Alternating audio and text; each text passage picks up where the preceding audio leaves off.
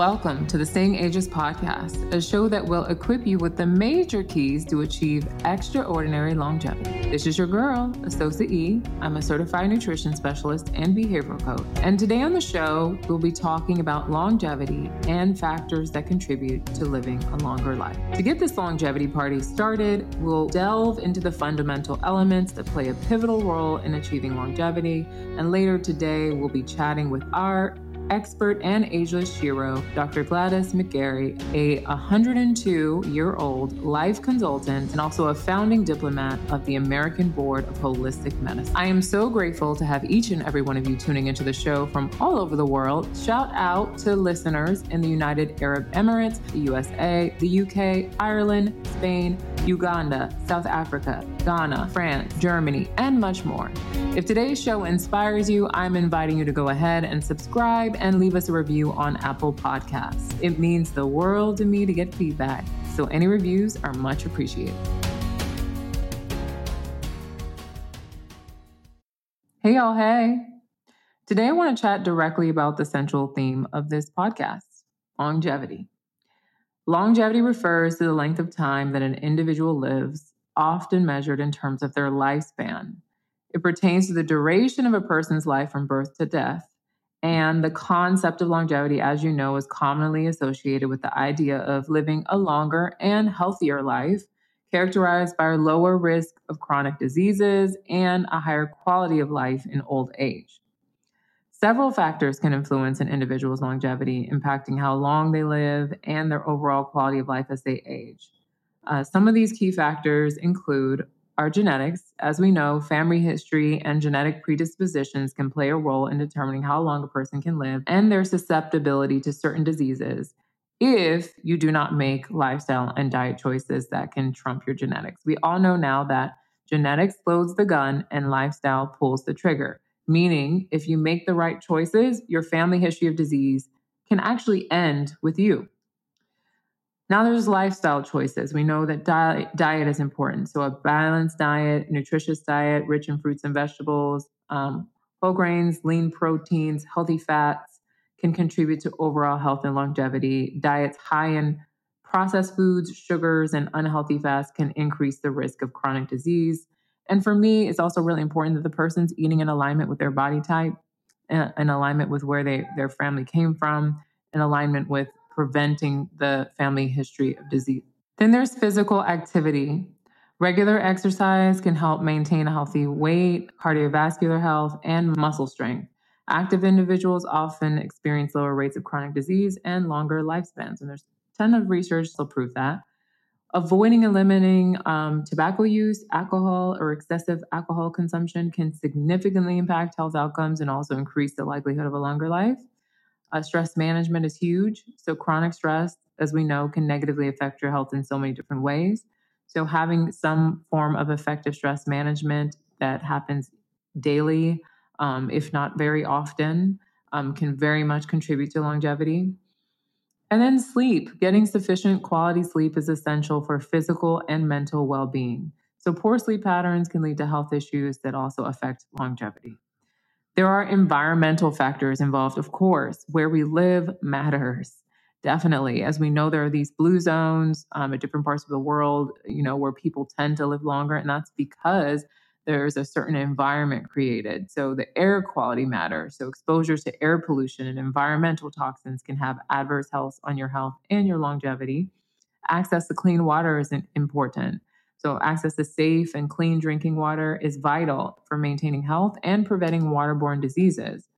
Um, then there's safety and infrastructure. So, living in a safe community with access to healthcare, education, and basic amenities can also contribute to longevity. One of the things that I find very fascinating after interviewing a lot of men and women who um, have achieved longevity and are living their best life is I noticed that they tend to have a positive mental outlook.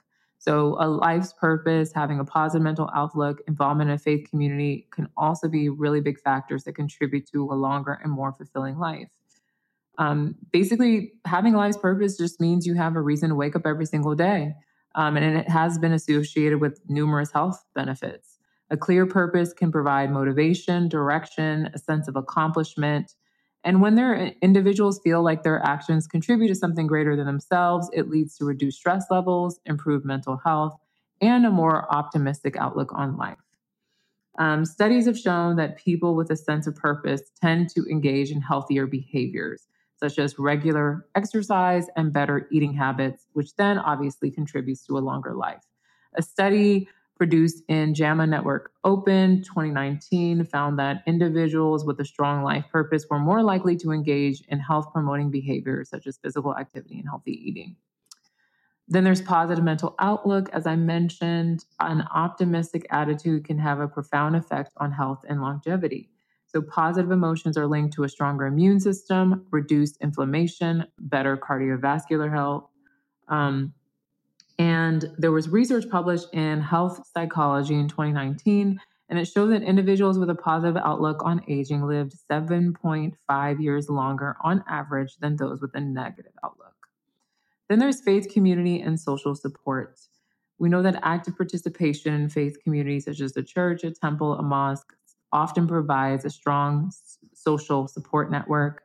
Being a part of that community offers a sense of belonging, a place for shared values, and a supportive environment where individuals can connect with others who have similar beliefs. The Journal of Aging and Health in 2018 published a study suggesting that religious involvement and participation in faith communities were linked to better mental health outcomes and improved emotional well being. So, in summary, really important your life purpose, uh, your positive mental outlook, and an involvement in a community of faith are actually um, interconnected factors that actually can contribute to a longer and more meaningful life based on research. It can enhance psychological resilience, encourage healthier behaviors, reduce stress, foster social connections, and also promote emotional well being. So, now that you've gained some insight into the general landscape of how to promote longevity and all these different factors that can contribute to it, which I know we talk about a lot on this podcast in various forms, um, I hope that you have maybe picked up on a few areas that you can also improve in your own life. Remember, the path to longevity is a dynamic adventure and it demands personal commitment and self care. So, as you cultivate this comprehensive approach tailored to your individual needs, you're setting the stage for a life enriched with quality and resilience. All right, let's take a brief pause. And when we return, we will delve deeper into the exciting realm of longevity with our amazing guest. So stay tuned. Are you a woman struggling with horrible periods, fibroids, endometriosis, PCOS, infertility, or unsavory menopausal symptoms? I'm Asosa E, also known as the Raw Girl of TheRawGirl.com. I'm a certified nutrition specialist and behavioral coach and in my Hormone Balancing Academy, me and my team can help you approach any hormonal challenge you are facing from a holistic perspective. Don't take my word only for it. Here's a snippet from a recent client whose fibroid shrunk after following my recommendations. Um, come to find out, my fibroid shrunk to a 1.5. Yes, Jesus. I was so happy and grateful to God and Asosa and, you know, just her program really. Outside of my fibroid shrinking, I am off of chicken, so I don't do meat. Yes, Jesus. and I don't do dairy. Don't, you know, we don't do that anymore. And my weight is steadily at a one, 101 pounds as of today. So my weight did go up. Um, so I'm really happy with, you know, with my results. I'm really grateful to, you know, to God and to, to Asosa and her, her Raw Girl program. And I highly, highly, highly recommend you sign up for Raw Girl. You won't regret it. Just in case you missed it, head on back to season six and hear more of the amazing glow up stories from women who have overcome infertility, normalized incessant periods, and much more.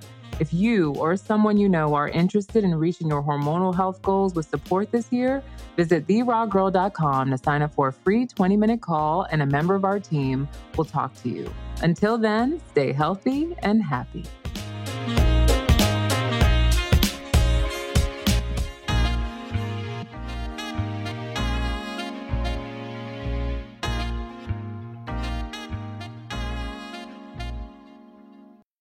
Dr. Gladys McGarey is a pioneer of the allopathic and holistic medical movements. She's also a founding diplomat of the American Board of Holistic Medicine. She's the co founder and past president of the American Holistic Medical Association, as well as the co founder of the Academy of Parapsychology and Medicine and the founder of the International Academy of Clinical Hypnosis. Dr. Gladys lives and works in Scottsdale, Arizona, where for many years she shared a medical practice with her daughter. She currently has a medical consulting practice, maintains a healthy diet, and enjoys a good piece of cake every now and then. She has spoken at TEDx.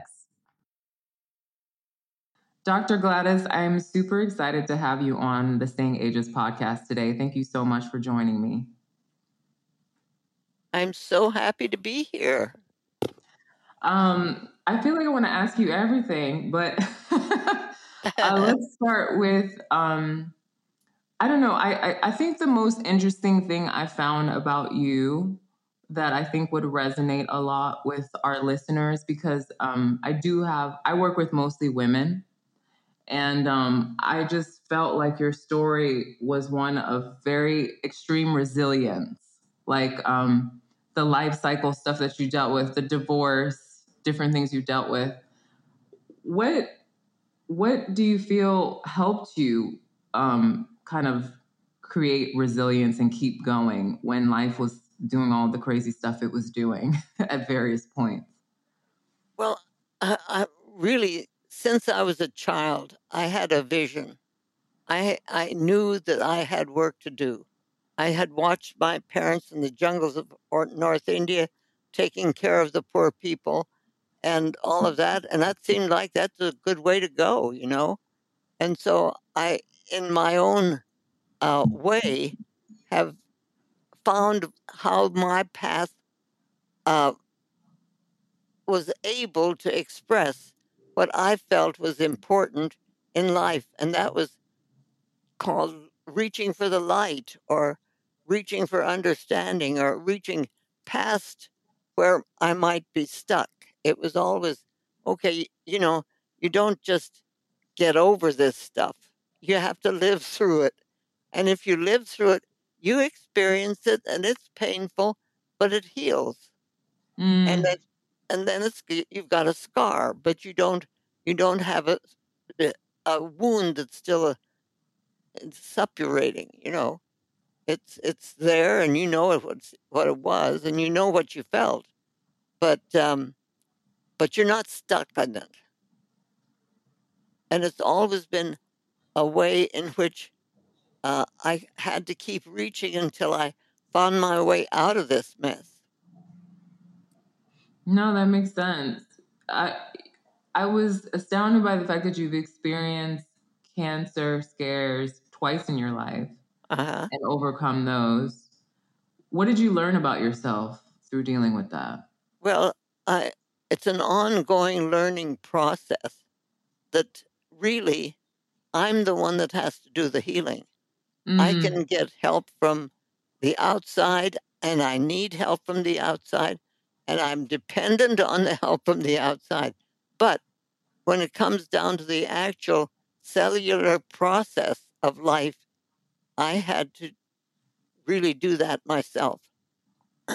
and it was something that I really um, understood well enough that I could transfer that to my patients and have them understand that the healing really is from the physician within them.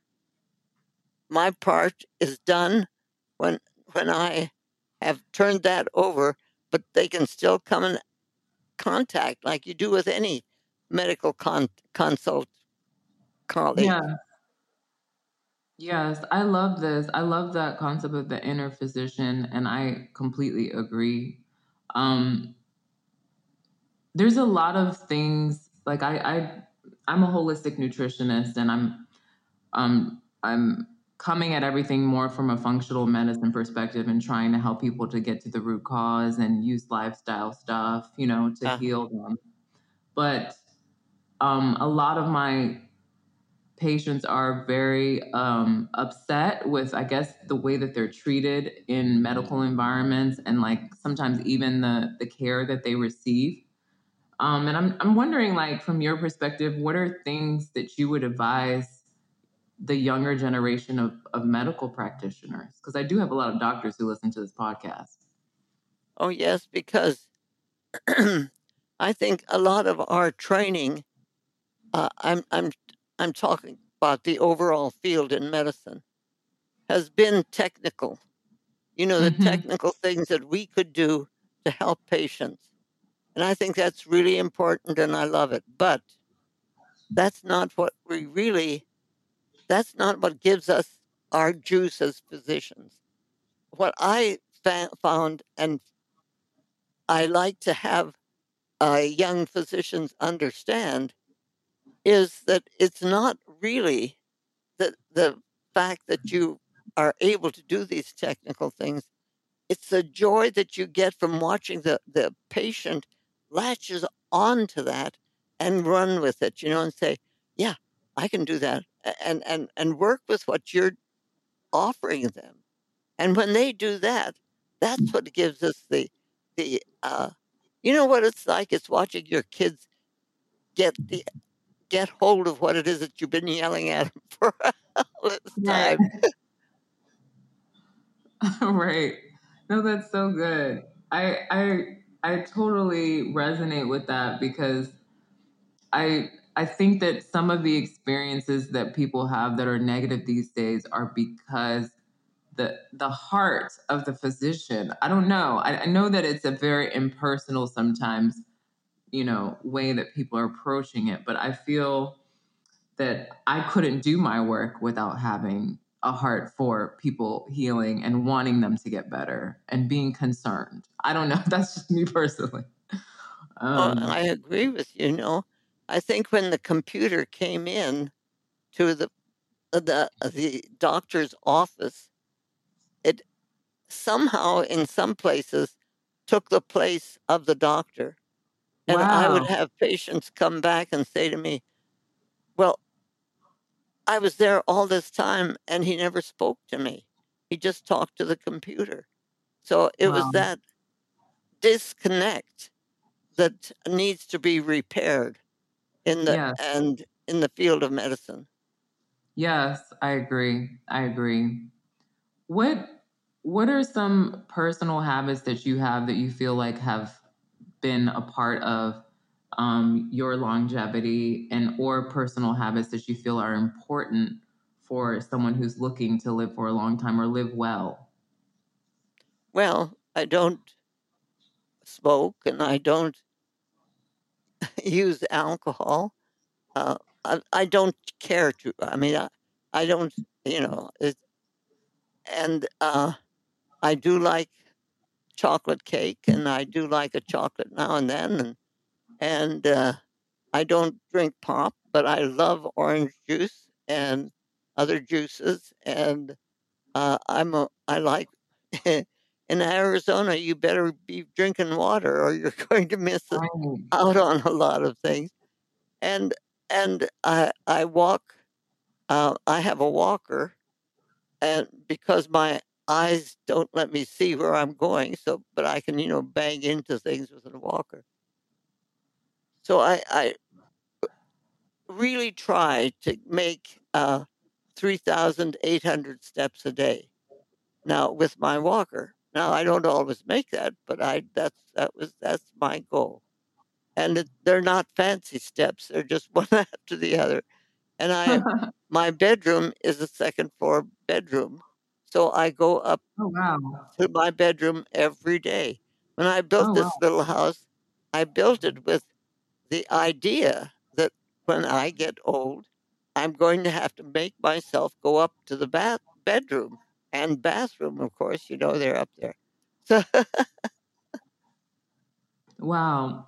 Wow. That's amazing. Um but you know, beyond all of that, to me, is mhm. this inner knowing that we as human beings are here to do something for all of our us and for Mother Earth. You know, I think that God, however one constructs the concept of God, created the earth and created us as humans. And he said, um, now this is real good, he says to us humans. He says, I've done this beautiful job and this world is here. And you are the only things on living things on this planet that have free will and choice. So I therefore give you dominion over the over the planet. Well, we in our arrogance stepped back and said we got dominance over it. So mm-hmm. therefore we took over and we're and we've done horrible things to to uh, the to each other and to our planet. So it's time. You know, I think that I'm finding a lot of people are are like ET. You know, uh, reaching for home, reaching for their true humanity. Our true humanity says we are creatures who love, and that love is the great medicine. No matter what the te- modality is, if it's done with love, it works amazing. Hmm. My oldest son, when he came through uh, Arizona, he had just fin- finished his training in orthopedics. And he said he was on his way down to Del Rio, Texas to start his practice. But he said to me, Mom, I'm real scared. He said, I'm going to go into the world. I'm going to have people's lives in my hands. I don't know if I can handle that. And I said, Well, you, Carl, if, if you think that you have, that that's your job, you have a right to be scared. But if you can understand that it's your job to do this orthopedic stuff, which is amazing. I mean, if we've got something that requires orthopedic surgery, you better get a good orthopedic surgeon to help you with that. But after you've done that, and as you are in the process of working with that, you now reach out to the physician within that patient who takes it and says, Oh, I get it. And I'll work with it. Now that's what will make the healing because you love that patient enough to spend time so that you, un, with them, that they actually get the, what it is that you're telling them right about what's happening with their body. Right. So true. How important, you touched on this a little bit already, but how important do you feel faith, um, things like faith and community are for longevity? I think community is vital. I think that it's um, however a person can construct their life, which I have no uh, desire to try to control, in that whatever their faith is, or lack of faith, whatever it is, that makes sense to them and allows that position within them to be real. If they can love themselves, they can love other people. It's mm. and you begin to really understand the physician within you and love it enough that you can actually work with it. I talk mm-hmm. to myself and I I talk to my, the Dr. Gladys part of myself and she get she uh, sometimes gets real bossy to Gladys and says, "Now what do you think you're doing?" And I have to say, we so we have this kind of conversation with ourselves, which makes it really fun and and workable, you know. And you know, yeah. if you can put joy and laughter into it, it really. I have these five L's that that are, I think, very a foundation for what my philosophy is. The first one is life. Without life, nothing else matters, you know. So, mm-hmm. but life by itself is like a seed in the pyramid, 5,000 years, and it's still sitting there with all the energy of the universe within it can't do anything about it until love, which is in the form of water and air, sunshine and so on, activates the seed by breaking the shell so that the life force can then become what it needs to be. So life and love are they need each other. It's like the sperm and the ovum. It's like night and day. It's the it's the dual worth world that we live in. So those two are they have to be together. The third L is laughter. Laughter without love is cruel. It's mean. Families Mm. break apart, but Mm. laughter with love is joy and happiness. Mm. The fourth one is drudgery. Oh Mm. man, you got to go to work. There are too many diapers, you know, all of this Mm. stuff. And it just, you're dragging yourself around. But uh, labor, no, no, no, no, no, uh, what what did I just say? Drudgery. Drudgery. Mm-hmm. Yeah. Um, if you're, if it becomes late, yeah, uh, that's right. Labor without love is drudgery.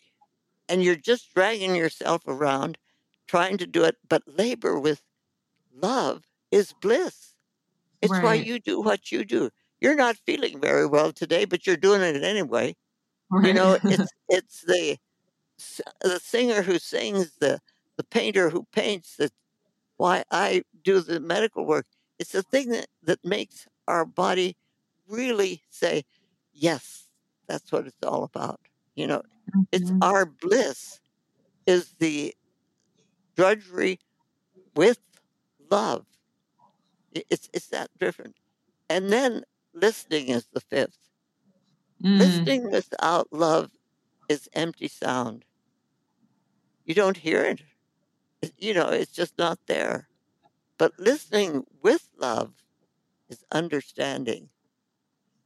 It's Mm. why the doctor needs to lis- listen to the patient within.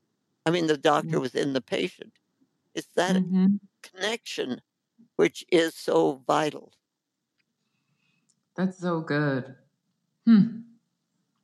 Because I often feel when I work with patients that it's like, I don't, first of all, I use my intuition. I use, you know, I, I pray for my patients. I use my intuition. I use Uh-huh. my other sense of listening, right? Yeah. But then I also find that by deeply listening to them, a lot of times they they even know their their system, their body, their mind already knows some of the things they need and they may have just not been paying attention and so it's my job to bring their awareness to the fact that hey, you just said this. like clearly you want, you know, clearly that might be good for you, you know? I totally agree. And and I also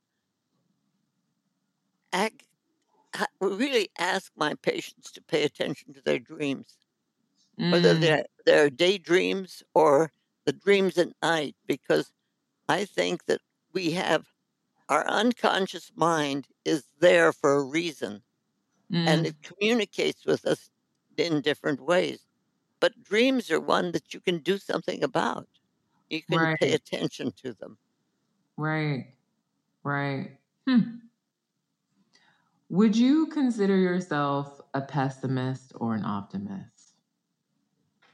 I don't see any reason to be a pessimist. Mm, mm, interesting. It depends on what I want to look at. right. You know, I have a choice. I can either, and there are always two sides to a question. But if Mhm. it's if it's something that that is ugly or painful or something that I can't do anything about, um, you can let that go. If it's a if it's a I you know you can't do anything about it, let it go. But Mm, if you find something that you're kind of stuck in and you and it's painful and you're working with that, if you keep if you don't let the actual healing process like like for instance, if you have a cut on your arm mhm, and you the, can dress it and do what it needs to and give it time to heal, it'll heal. But mm, if you sit there and look at it and keep picking at that scab, it's never going to heal. Mm, mm, mm. If it doesn't, if you keep picking at that scab, it's going to be there. But if you can let it heal with own your own healing process, you can look at it 15 years later and say, "Oh, I know who you are." Right. Right. Hmm. Very interesting. um what after seeing a lot of patients where besides just you know this i love this inner physician um and i agree with that. I feel that. Um are there other things that you have learned from seeing patients over time? Oh, yeah, I I have changed from calling it holistic, not changed, but I'm now calling it living medicine. Because Hmm. living medicine includes the whole spectrum. I was, as a matter of fact, about uh, 10 years ago or so, I was in the grocery store with my cart pushing it around, and I heard over the PA system the hardware store down the street announcing itself as a holistic hardware store. oh wow So I stopped the cart and I said, Well, there you have it, you know. It's a household word. They don't know what it means, but it, but so we have to find another one. Well, I had already been using living medicine as where I was going. And so my my now my purpose now is to mm-hmm. help us really understand what living medicine is about. And I have patients who are so able to do their own healing that they, that you know, I have one patient, she just died a month ago at Hmm. 78. Oh, She wow. lived her whole life since she- she was 18 months old with one quarter of one kidney. That's wow not possible. wow All of us who took care of her would wow look at her and we'd say, How are you alive? right You know, this is so amazing. Well, she knew her body and she knew what her her body told her. She knew how she would work with her body. And if if something that one of us physicians on the outside suggested uh, her to do, she wouldn't do it if it, if her inner knowing was that that would work for her. And she Mm, was able to do that from from the time she was little. wow She had a mother that understood it somehow and uh, let her kind of do what she was going to do. But but she lived a full life, had a pregnancy, you know, uh, and and died when she is in her seventies. So, and I I can't tell you how many amazing people I know who are examples of people who are living medicine. I mean, their very life force is so strong that this is what they've done. They've taken hold and they've stepped up to it and they say, Yes, I I have one wonderful, amazing woman who just told the- people at Johns at uh, Johns Hopkins that no, that wasn't the way she was going. She was going this way, Mhm. and uh, you know, and, and she's uh, uh, I I don't I I so adore these people who actually really understand themse- their sel- themselves well enough to really stand up to those of us who are authorities and say, no, that's not for me. yeah You know, they're we're we call them non-compliant patients. right Well, maybe it's time we physicians listened to some of these non-compliant patients and uh, said, well, how how are you? You know, ask them the question. yes yes and figure out how you can help if you if they don't feel that that's right for them whatever you're Right. offering you know i have a lot of doctors who send me patients who don't want to do specific procedures they don't want to do procedures on their fibroids or you know their hormone balance issues or whatever so they send them to me so they can do the holistic stuff but I appreciate the doctors who are like, let me listen to this patient. This patient says this is not the right thing for me. So let me like find an alternative that I can, even if I can't provide it, let me find something that can help them. You yeah, know? maybe a patient comes in and says, "So I've got fibroids. Maybe uh, castor oil pack will work exactly. on the abdomen." Exactly. Exactly. Um, how did you become a physician? What led What led you to that profession? Well, you know, my parents were both doctors, and when, when I was two, I let them know that I was a doctor also. My my my sister wouldn't let me play with her dolls because my dolls were all having to get fixed, and they were in the hospital or something, you know. So it was something that I knew from the beginning was my. In fact, I let my parents know that my daughter, who is a functional medicine person here uh, in Scottsdale, she's awesome. she when she was two, my my husband is a doctor too, so she came up to us one day and she looks at him and she looks at me and she says, "Last time when I was a doctor, I was a daddy doctor, not a mommy doctor." And I said, "Ooh la la." you know, it's that kind of awareness. I, I'm I'm I have great grandkids now who are saying the same thing, you know, wow. or saying they are actually admitting that they want to do something that's maybe, you know, they, they have it. In other words, they have come into this life for a reason. And right. I think every one of us has come into this life for a reason. And if we can access it really early, it just it just makes life more interesting. Sometimes it makes it harder because we're considered weird or something. But um, a nice thing I just learned a while back is the Welsh people when they when they greet each other in the morning, mm-hmm. they don't say good morning. They say, "How's your weird?" Before, because to them, the weird is the inner core of their being. Wow. Isn't that lovely? That is so lovely. when my fa- my kids say they come from a weird family, I uh wow. I love it.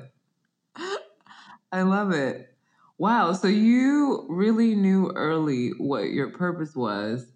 For what would you what would your advice be to young people? I mean, there's a lot of young people who are just like, I don't know. I don't know my purpose. And maybe they might even not be young. They might be in their 30s and 40s or whatever, and they still feel like they don't know what they're supposed to be doing. What would your advice be to someone like that? Start looking. Start looking because you're the only one that can find out. You yeah. know, I mean, other people can point you, other pe- uh, people can uh, suggest things and so on but if you're not going, not looking for it, it's empty sound.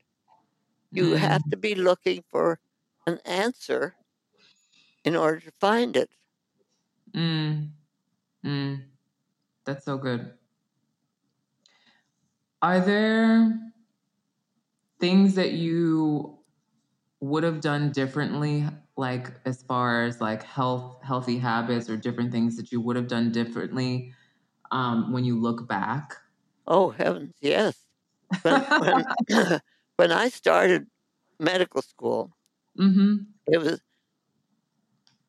World War um, One started at uh, two. that was my parents. World War Two started in December. I started medical school in September of wow. of forty one, and wow. everything that we were taught had to do with killing diseases and killing people and getting rid of pain. And so, um, what I learned, and so, you know, we learned what we learned when you're, you're being taught. I, when, when I was in medical school, the whole concept of birthing was really terrible. The way we treated women. Um, myself included, my first two sons, I had twilight sleep. Mm-hmm. We gave, we totally anesthetized the patient. So she, when it came time to push, she couldn't push. My goodness. So we had to use forceps. And I was really good at using forceps. I could, if there wasn't, wasn't, there was no other way to get the baby out. out. Yeah. Okay. Wow. So I used forceps even on an after coming head. wow. and I was able to do it. So at that time, I was able to do what I could do because that was the only place. See, as you go through life there and then look back on things, you can see how certain things that you did really were what you had to do at the time. right. But I, I went through a, a, a period when I was really ashamed of what I had done. Mm. But I looked at it again and I said, But you saved those babies. yes. Of course, it was a bad way of doing it, but then that's all we had. Right. And and see, I I really think that what happened was that uh, when men became obstetricians, they couldn't stand the way we holler when we were in pain, and so they were all they were trying to do was take care of the pain, and then you had to figure out a way of taking care, getting the baby out. So, you know, Yeah. uh, it's here's something that I think you'd appreciate. Um, uh, I had a dream a while back, and Mhm. in this dream, I woke up because there was a huge crash. And when I I was in the dream and out of the dream, I looked. I was in the valley in the high Himalayas, and on the right hand side there was a young woman splayed out on the ground, barely breathing. On the Mm. left hand side there was a huge man in armor in the same position, barely breathing.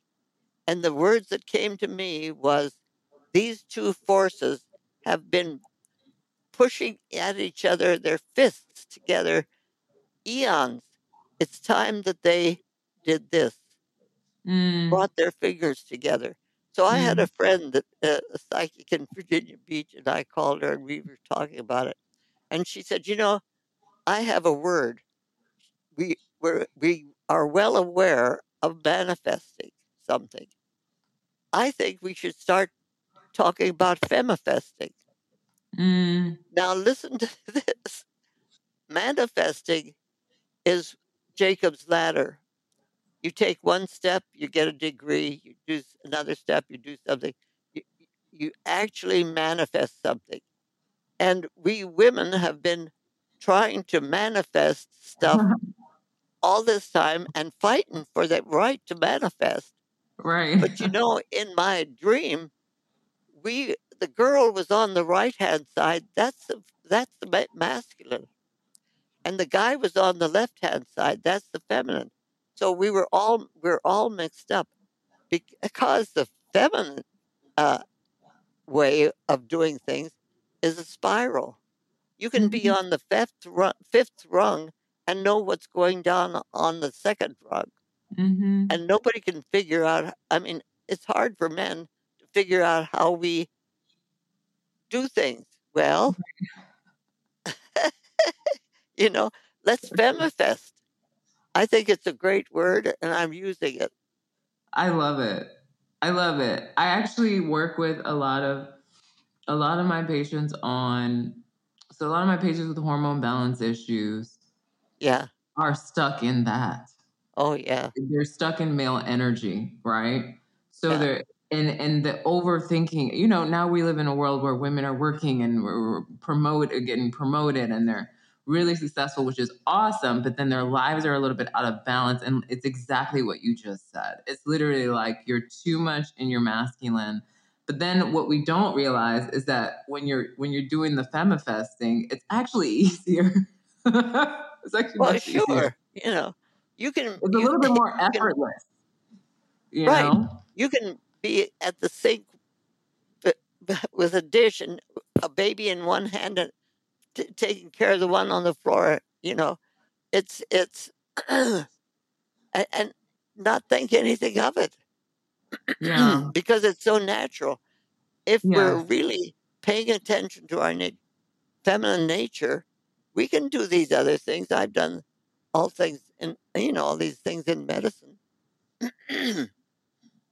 but you you you you know you have to set your boundaries. But Right. uh, but you, you you go where you have to go. Amazing. Amazing. Um hmm. Is there anything else you want to leave us with regarding, you know, your top maybe top 3 tips for longevity? You already given us so much stuff. I don't even know. So if there's anything else you want to leave us with. Yes, love is the great healer. Don't forget that love is the great healer. If that's Mm, the center of your understanding, you'll find the other other ways words or the other ways of working with things. mm, mm, mm, mm. Love it. Are you are you um a fan or a do you are you um or do you use any um you know um uh natural therapies things like acupuncture Oh, we brought things like acupuncture into the country. Say it again? We brought acupuncture into the country in, in the seventies. what You want a sto- You want the story? I do. I'm gonna need that story now.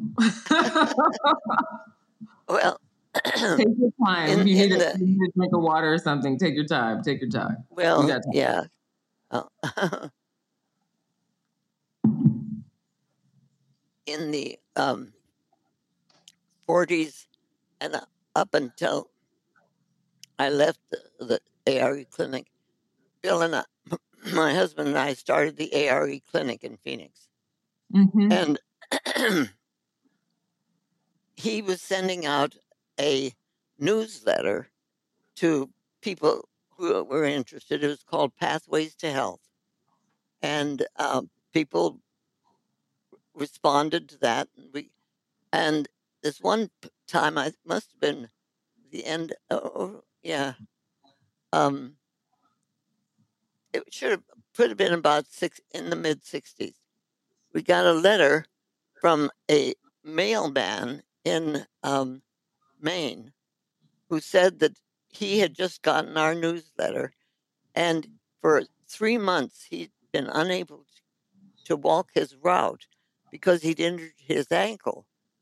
And uh, nobody knew what was wrong with it. He'd gone to doctors, he'd gone over. And so he had been reading our Bill's Pathways to Health and was talking about putting a castor oil pack on a, sore, a neck for a sore throat. He said, I had a sore throat, so I put a castor oil pack on my neck Mm-hmm. and my ankle cleared up. Can you imagine? He said, If you can tell me why that happened, I'd be really happy. And we, Bill and I looked at each other and we said, We don't have a clue. So the next letter that went out, Bill wrote this whole story up, and we got an answer from a doctor in Italy who said if you guys knew anything about acupuncture, you'd know that the meridian that started at, at eye, you know, the and the nose and eye went all the way down the ankle, and when the when the uh, when the block was removed in that meridian, it the whole thing cleared up. Yes. And we said, "What's this stuff called acupuncture?" right. So then we began writing to people in China and different places.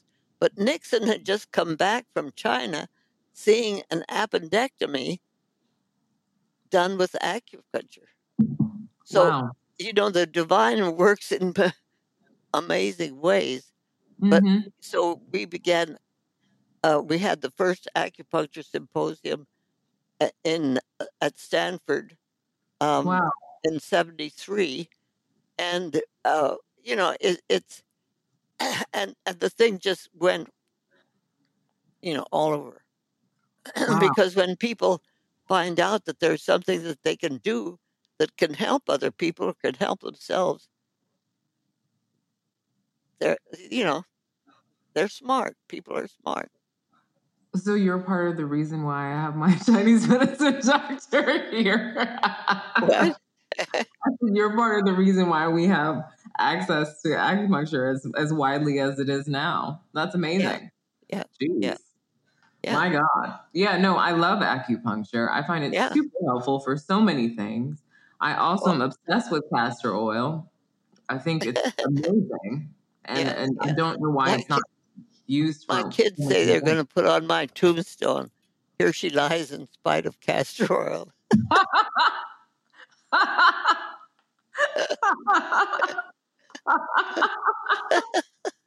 That's hilarious. So wait, wait, wait, wait. So how do you use castor oil? Tell me all the ways you use castor oil, please. Oh my! I, I use it. You know, I, I they're just everything. You know, they're my Yeah. my oldest daughter when she went to to uh, college. Um, she, after she, I guess she was in her sophomore year. She finally called me one day and she says, "Okay, okay." She says, "I've been using all these facial products and stuff. I'll get it. I've got. I'm just going to put the castor oil on them, you know." so it's uh, it's amazing. It it really is. Yeah, it's super amazing. That's super cool. Wow. Wow. I'm sure there's way many more stories that I probably need to hear, but I'm gonna I'm gonna let I'm gonna let you go. Everybody listening, please go get Dr. Gladys's book, The Well Lived Life, a 102 year old doctor's six secrets to health and happiness. It is definitely worth the read. She's incredible. Um, is there anything else you want to leave us with, Dr. Gladys? No, enjoy your life, but keep uh, reaching for the light. Love it. Love it. Thank you so much. I really appreciate you. Well, happy to talk to you. Are you interested in living your best, healthiest life? I'm Asosa E, also known as the Raw Girl of therawgirl.com, and I'm a certified nutrition specialist and behavioral coach who specializes in helping you discover what exercise and diet is best for your body and get to the root cause and rebalance if you have a serious chronic condition. Clients who have worked with me have reversed diabetes, hypertension, balanced hormonally, gotten rid of acne for good, and lost hundreds of pounds. If you are interested in reaching your health goals with some support this year, visit therawgirl.com to sign up for a 20 minute call with yours truly. Until then, stay healthy and happy. Attention, superfood lovers. You all may know that my favorite African superfood of all time is moringa. Why? Moringa has 92 nutrients, 46 antioxidants, and all eight essential amino acids, making it an amazing plant based source of protein. Every part of the plant can be used. I personally use moringa oil on my face daily, and I use moringa powder to add my smoothies, make moringa bread, or sprinkle on meals for added nutrition from a company called True Moringa. Founded in 2013, True Moringa is creating jobs and community with their amazing skincare and wellness products. The coolest part every time you make a purchase from True Moringa, they plant a tree in your name. To date, they have planted over 3 million moringa trees to combat deforestation and malnutrition in Ghana. To check out their awesome products, visit truemoringa.com and use the code RAWGIRL at checkout for 10% off and free shipping over $20. If you are already a diehard fan or becoming one, this year you have the opportunity to join their True Moringa Challenge and get free moringa oil for a year, $104 in value. Customers who have used their oil say it helps to bring their skin back into balance, deeply moisturize, and minimize signs of premature aging. All you have to do is follow at The Raw Girl and at True Moringa on Instagram and email us at media at TheRawGirl.com with before and after photos or videos of your skin transformation after using the oil along with your story. Don't miss out on the chance to get a full year of product. Can't wait to hear from you. All right, it's time to take a question from Instagram or email. Remember, if you want your question answered on the show, all you got to do is send me a DM or slide up in my DMs on Instagram at the Raw Girl, or contact me via my website, therawgirl.com. Today's question is from Sophie via Instagram, who says, How do epigenetic factors play a role in longevity? Hi, Sophie. Thanks so much for your question. We've actually talked about epigenetic factors on this podcast. Um, they play a significant role in achieving longevity by influencing how your genes are expressed and regulated um, without alternate, altering the underlying DNA sequence. Epigenetics refers to changes in gene activity that do not involve changes to your DNA sequence itself, but rather modifications to DNA or associated proteins that affect your gene expression. And these modifications can be influenced by various environmental, lifestyle, and genetic factors and play a crucial role in aging and longevity. So, um, some ways that epigenetic factors contribute to longevity are gene expression and regulation. So, DNA methylation, histone modification, non coding RNA regulation can influence whether a particular gene is turned on or off. And these modifications can affect the way your cells respond to various signals and stresses, which then influences your overall health and longevity. Then there's cellular senescence, which we talked about on this podcast. It's a state in which the cells lose their ability to divide and function properly. So, epigenetic changes can contribute to cellular senescence, which then can lead to the accumulation of dysfunctional cells that are associated with aging and age related diseases. Then there's stem cell function. So, epigenetic changes can affect the function of stem cells, which are essential for tissue repair and regeneration. And so, um, proper epigenetic regulation of stem cells is crucial for maintaining tissue homeostasis and promoting your longevity. Then there's inflammation and immune response. We know that epigenetic respo- uh, factors can influence our immune system's response to inflammation and infection. When we have dysregulation of immune responses due to epigenetic changes, this can contribute to chronic inflammation, which is the hallmark of many age related diseases. Um, then we have metabolism and hormone regulation. Epigenetic modifications can impact the regulation of metabolism and your hormone signaling. For instance, um, changes in your genes related to energy metabolism, insulin sensitivity, and hormone production can definitely affect your overall health and longevity. Um, and then there's environmental interaction. So, epigenetic changes can be influenced by environmental factors, obviously, like our diet, exercise, stress, and exposure to toxins we talked about earlier in this episode. And epigenetic factors can also influence DNA repair rec- mechanisms, which are essential for maintaining genomic stability and preventing the accumulation of DNA damage and DNA damage and the accumulation of it can contribute to aging and disease overall. Uh, so I hope that gives you kind of a broad overview and helps you. Okay, y'all. Well, it is time to close out today's exploration of longevity. We hope you found this session enlightening and empowering. I hope you enjoy the conversation with Dr. Gladys. That was one of my favorite interviews of all time. I might need to have her back again. Um, feel free to leave a comment or DM me on Instagram at the Raw Girl if you have any questions or if you want to share your experiences with um, trying any of these holistic approaches to Im- increasing your longevity. Let's continue this conversation, and I can't wait to hear your stories and also witness your progress. Until next time, stay inspired and cultivate your personal path towards enduring well being. Today, I leave you with a quote from Deepak Chopra No matter how much it gets abused, the body can restore balance. The first rule is to stop interfering with nature. Well, that's all for today, sis. If you're looking for more health tips or have a question for the show, find me on Instagram at The Raw Girl. You can also find me and contact me through my website, therawgirl.com. To watch my free diet training, the six keys to determine your ideal diet, visit www.therawgirl.com forward slash six ways free class. And to watch my free hormone training, The Secret to Resetting Your Hormones, even if you have fibroids, endometriosis, PCOS, or heavy bleeding, visit www.therawgirl.com forward slash free dash training. For more on this show or to listen to past episodes, visit stayingagelessshow.com.